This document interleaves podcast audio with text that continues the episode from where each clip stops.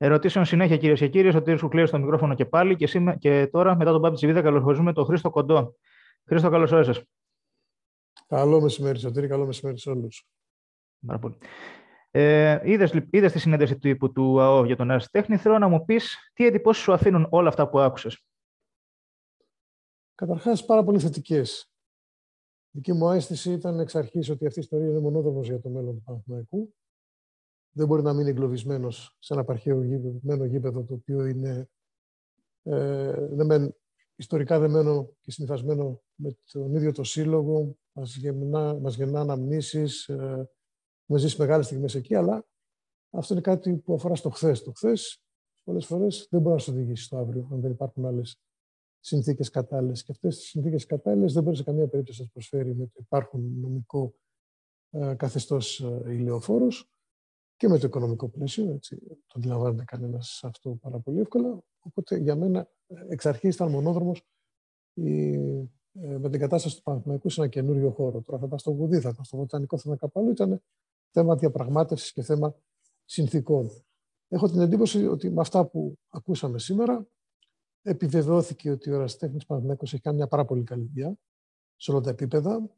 Έχει προασπίσει τα συμφέροντα του συλλόγου, έχει πετύχει μια καλή συμφωνία η οποία σε μεγάλο ποσοστό εγγυάται και το μέλλον του εραστέχνη Παναθηναϊκού, την οικονομική του ανεξαρτησία, αλλά και την ε, ε, αγωνιστική του απογείωση, με την έννοια ότι αν χρησιμοποιηθούν σωστά αυτές οι εγκαταστάσεις, πραγματικά θα μπορέσουν πολλά τμήματα του να ανθίσουν, όχι μόνο για να βγάλουν καινούριου αθλητές, αλλά και για να ε, κάνουν πρωταθλητισμό. Και μάλιστα, όπως είπε ο κ. Μαλακατές, με τα έσοδα που αναμένονται να υπάρξουν πρωταθλητισμό σε επίπεδο Ευρω... Ευρώπης, να διεκδικήσει και ευρωπαϊκούς τίτλους, ενώ ταυτόχρονα εγγυάται και ένα πολύ καλύτερο αύριο στην ποδοσφαιρική ομάδα που είναι το μαράζι όλων των Παναθηναϊκών.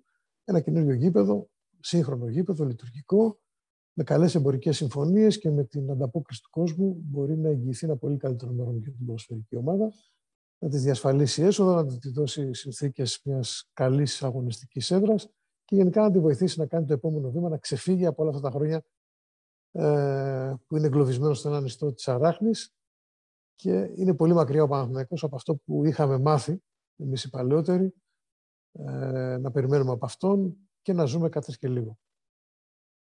Είσαι εκ των παλαιότερων δημοσιογράφων ε, στον χώρο αυτή τη στιγμή. Έχει ζήσει το, το όλο ζήτημα του γηπαιδικού όσα χρόνια εκτελήσεται. Με την εμπειρία σου, Πιστεύεις πώ οδηγούμαστε στην τελική ευθεία, να δούμε επιτέλους η Παναθηναϊκή το γήπεδο να σηκώνεται; Είναι ξεκάθαρο αυτό. Είναι ξεκάθαρο ότι πλέον έχουν μπει τα πράγματα σε μια σειρά, το νερό έχει μπει στα βλάκι. Καθοριστικό βήμα βέβαια είναι η συνένεση των μελών του Ραστέχνη, η συνδρομή των οποίων σέβομαι απόλυτα, γιατί σε ένα πλήθος 2-3 εκατομμύριων οπαδών του Παναθηναϊκού, αυτοί οι 4-5 είναι που βρέθηκαν και συστρατεύτηκαν με τη μάνα του λόγου και πλήρωσαν την τσέπη τους αυτό το μικρό ή μεγάλο ποσό δεν έχει σημασία και είναι ενεργοί και θα κληθούν να πάρουν μια πολύ σημαντική απόφαση για το μέλλον του συλλόγου. Δυστυχώς η, η, η, πλειοψηφία των οπαδών δεν ακολούθησε, δεν μπήκε στη διαδικασία να εγγραφεί μέλος στον Αστέχνη έτσι ώστε να έχει λόγο στις αποφάσεις. Θα ήταν πολύ προτιμότερο το δείγμα να μην ήταν ανάμεσα σε 4, 5, 10, 15, δεν ξέρω πόσο μπορεί να ανοίξει η δεξαμονή των ψηφοφόρων ανάλογα με το αν θα γίνουν ε, οι ρυθμίσεις που είπε ο κ. Μαλακατές έτσι ώστε να ενεργοποιηθούν ε, κάποια παλιά μέλη που δεν ήταν ταμιακώς εντάξει.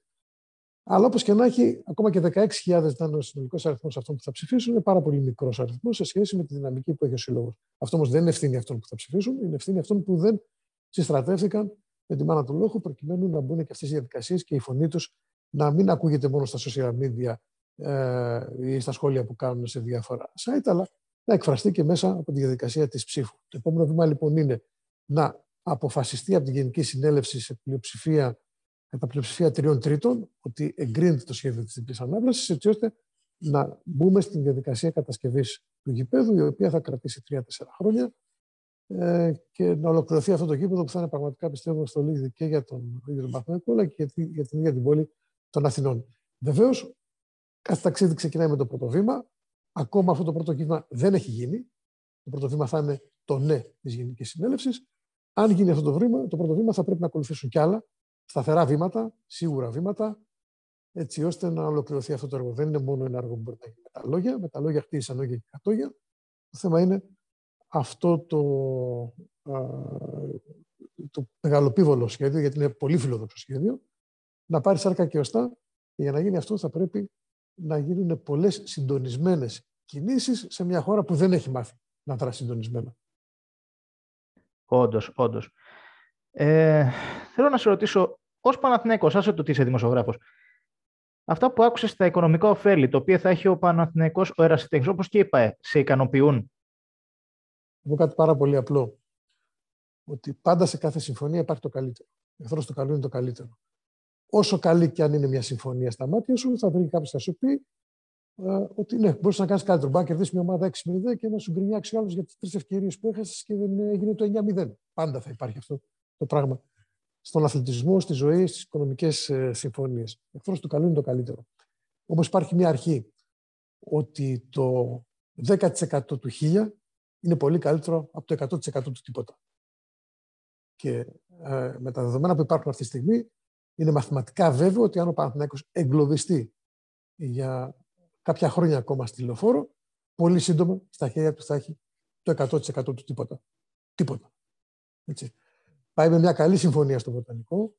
Αγωνιστικά, αυτά που διαβάσαμε, αυτά που ακούσαμε και αυτά που θα δούμε υπογεγραμμένα αν προχωρήσει η διαδικασία της ε, υπογραφής των συμβάσεων με τη σύμφωνη γνώμη των μελών του Ραστέχνη, εγγυούνται για στον Παναθηναϊκό πρώτον οικονομική βιωσιμότητα, ένα κονδύλι που αυτή τη στιγμή είναι όνειρο άπιαστο από τα 300-400 χιλιάρικα μάξιμου που μπορεί ο Παναθηναϊκός να περιμένει τώρα από τη χρήση της λεωφόρου με τη συμφωνία που κάνει με την ΠΑΕ, με τα λιγοστά έσοδα που έχει γύρω-γύρω.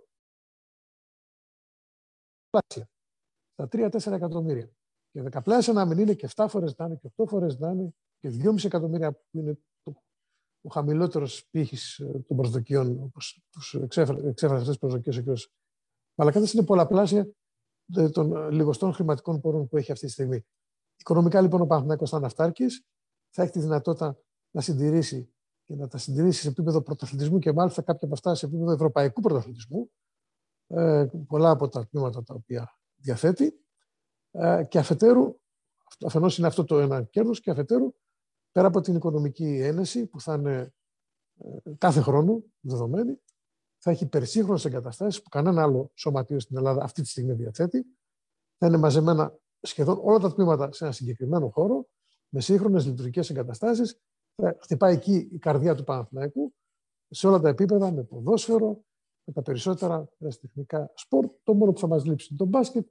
Είναι όμως γνωστό ότι οι συνθήκες ήταν τέτοιες που δεν επέτρεπαν να ενταχθεί ε, το γήπεδο του μπάσκετ στο υπάρχον σχέδιο της ε, διπλή ανάπλασης θα πρέπει να μπούμε σε μια διαδικασία να το παίξουμε κοροναγράμματα και να περιμένουμε μια μακροχρόνια εμπλοκή δικαστική με ό,τι μπορούσε αυτό να συνεπάγεται ή να πάει στην επόμενη λύση αυτό που έχει προταθεί από τον Δήμο Αθηναίων Αγορά ενός ομορικοπαίδου και τα σχεδία εκεί ενός ε, νέου γήπεδου, λύση την οποία για τους δικούς του λόγους έχει απορρίψει ο ιδιοκτήτης ΚΑΕ ο Δημήτρης Γιανακόπουλος. Δεν έχω άλλες ερωτήσεις. Χρήστο, ευχαριστώ πάρα πολύ που ήσουν μαζί μας σήμερα. Να εγώ... ευχηθώ και εγώ τη μεριά μου να γίνει επιτέλους το γήπεδο. Δεν έχω τίποτα άλλο να ευχηθώ. Ευχαριστώ. Μακάρι να πάρθει η καλύτερη απόφαση για το μέλλον του Παναθηναϊκού. Αυτό είναι το βασικό. Καθένας από την δικιά του σκοπιά. Το καλό του συλλόγου θέλουμε όλοι μας. Μπορεί να έχουμε διαφορετικές προσεγγίσεις πολλές φορές. Αυτό άλλωστε είναι και η ουσία του διαλόγου, η ουσία της δημοκρατίας. Είμαστε διαφορετικά όντα. Καθένας αντιλαμβάνεται κάποια πράγματα με το δικό του σκεφτικό. Δεν υπάρχει απόλυτη αλήθεια, δεν υπάρχει άσπρο μαύρο. Στη διαδρομή υπάρχουν πάρα πολλές αποχρώσει. Το ζητούμενο είναι να μπορέσουμε να καταλήξουμε όλοι οι άνθρωποι που θεωρούμε ότι είμαστε στην οικογένεια του Παναθηναϊκού σε μια σωστή απόφαση που να εγγυηθεί το μέλλον του συλλόγου. Όχι μόνο του ποδοσφαιρικού Παναθηναϊκού, όχι μόνο του ερασιτέχνη Παναθηναϊκού, το μέλλον όλου του συλλόγου. Γιατί είναι πολύ κομβική η σημασία της ψήφου των μελών σε ένα-δύο μήνες από τώρα. Θα καθορίσει ο τρόπος που θα ψηφίσουν τα μέλη την ιστορία του Παναθηναϊκού από εδώ και στο εξής. Αν θα γιγαντωθεί ο σύλλογος ή αν θα παραμείνει εγκλωβισμένος σε μια κινούμενη άμμο που κάθε χρόνο που περνάει το μόνο που κάνει το φάει ακόμα και πιο, όλο και πιο μέσα. Σας ευχαριστώ πολύ Χρήστο. Να είσαι καλά. Εγώ ευχαριστώ.